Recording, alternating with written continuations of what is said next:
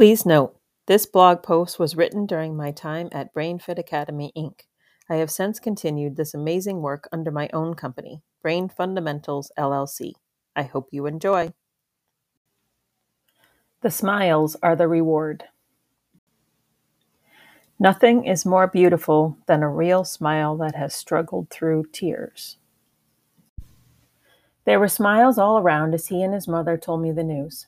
He was sleeping in his own room for the first time in over two years. This 10 year old boy had been working with me for about four to five months at the time and had been sleeping on a mattress on the floor of his parents' bedroom because he was too scared to sleep alone. What kind of work had we been doing? We'd been working on something called primitive reflex integration. Primitive reflexes are early motor patterns that are present in utero through the first few years of life. Integration refers to the finishing or completing these movement patterns to make way for more sophisticated voluntary movements and higher functioning reflexes.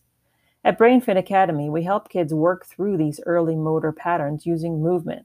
More specifically, with this child, I have been using intentional movement to integrate what is known as the fear paralysis reflex.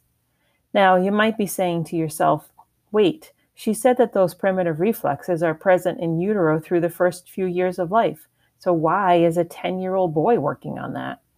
Although I can't tell you exactly why, I can tell you this. Sometimes, for various reasons, primitive reflexes don't integrate or finish when they're supposed to, or they get stuck.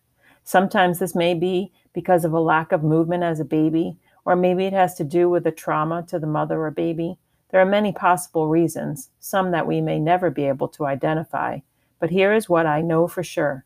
When you work to integrate these early motor patterns, things change. Kids and adults can go from scared to more comfortable, shy to confident, sad to joyful. Joyful, the smiles. The smiles all around are what melted my heart. The smiles all around are what made me know that I needed to continue with this work. The smiles are what brought tears of joy to my eyes.